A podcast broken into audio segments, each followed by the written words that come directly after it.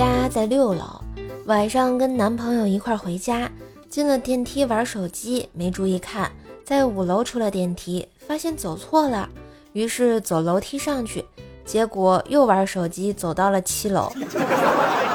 一回头就发现男朋友静静的跟在我后面，我问他怎么不告诉我走错了呀？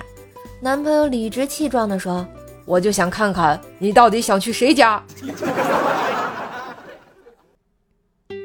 前两天老公出差突然提前回来，我把孩子送幼儿园，回到家，老公在卧室里喊我：“哎，一进去啊！”他已经脱了上衣，说：“老婆，快点儿！”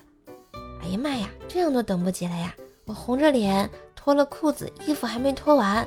老公诧异的说：“我肩周炎发作了，你帮我涂擦点药呀！你脱衣服干哈？”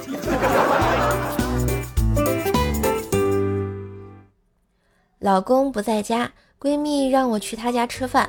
到她家，闺蜜在厨房忙，她老公给我沏茶。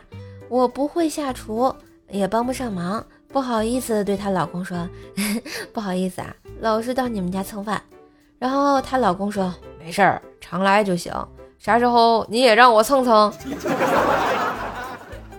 我怎么越听这话越不得劲呢？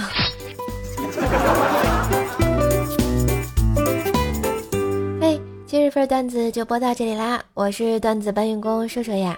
喜欢节目记得随手点赞、订阅专辑，给专辑打个五星优质好评，送月票哟！上瘦瘦主页订阅奏奈讲笑话，开心天津话，支持瘦瘦就要多分享、多收听、多打赏呀！